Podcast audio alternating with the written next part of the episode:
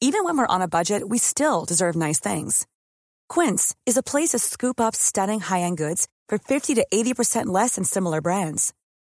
They have buttery soft cashmere sweaters starting at $50, luxurious Italian leather bags, and so much more.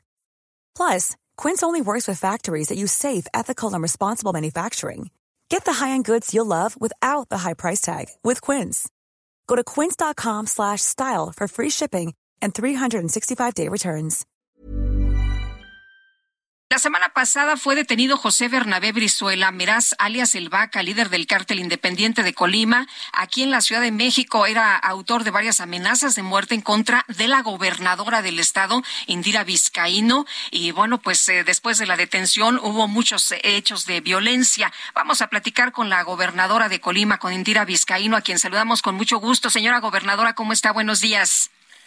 Muy buenos días, con el gusto de saludarles. Igualmente, cuéntenos, ¿cuál es la situación en estos momentos después de la detención de Bernabé Brizuela? Sabemos que hubo actos de, violencia en la entidad, que había amenazas en su contra, amenazas de muerte. Eh, ¿Cómo ve la detención y cómo está la situación en estos momentos? ¿Cómo se reporta?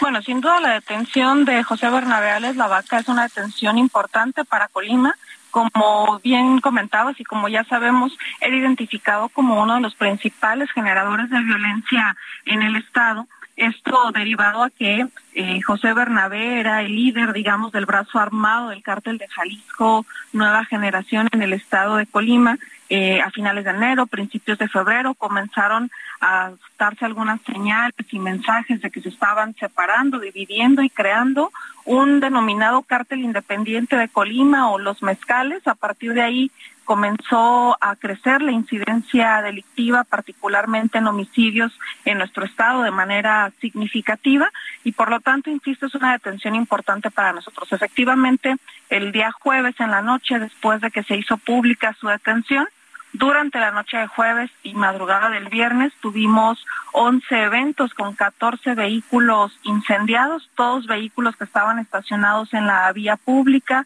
todos vehículos en los que no hubo eh, ninguna lesión a personas y también hubo eh, detonaciones de arma de fuego hacia las fachadas de tres comercios sin lesionados, sin personas lesionadas. Eso fue en la noche de jueves, madrugada de viernes.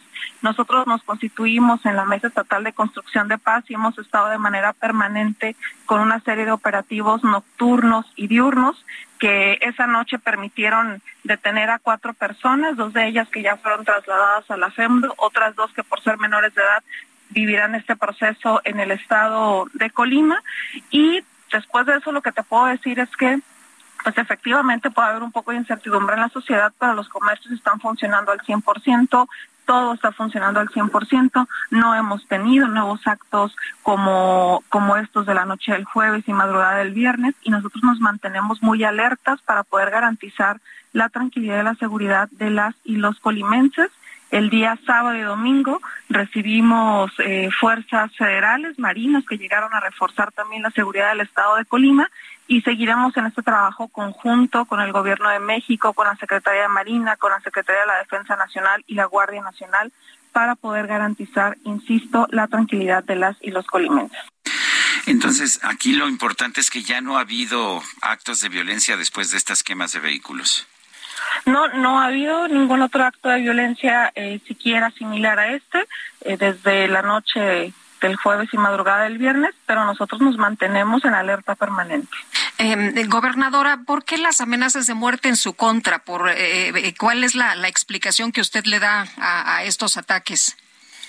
No hubo nunca una amenaza de muerte de manera directa. Lo que comenzó a surgir en los primeros comentarios o cartulinas que dejaba aparentemente firmados por este cártel independiente o por este personaje La Vaca era que parte de su división con Jalisco había sido porque había recibido la orden de, eh, de, de asesinarme a mí y que él no había querido hacerlo y que por eso se había hecho esa división.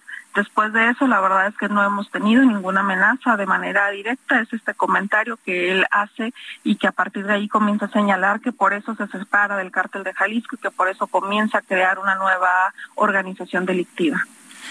Muy bien, pues eh, muchas gracias por conversar con nosotros esta mañana. Muy buenos días. Muy buenos días y es ser saludarles a ustedes y a todas las personas que nos escuchan. Hasta luego.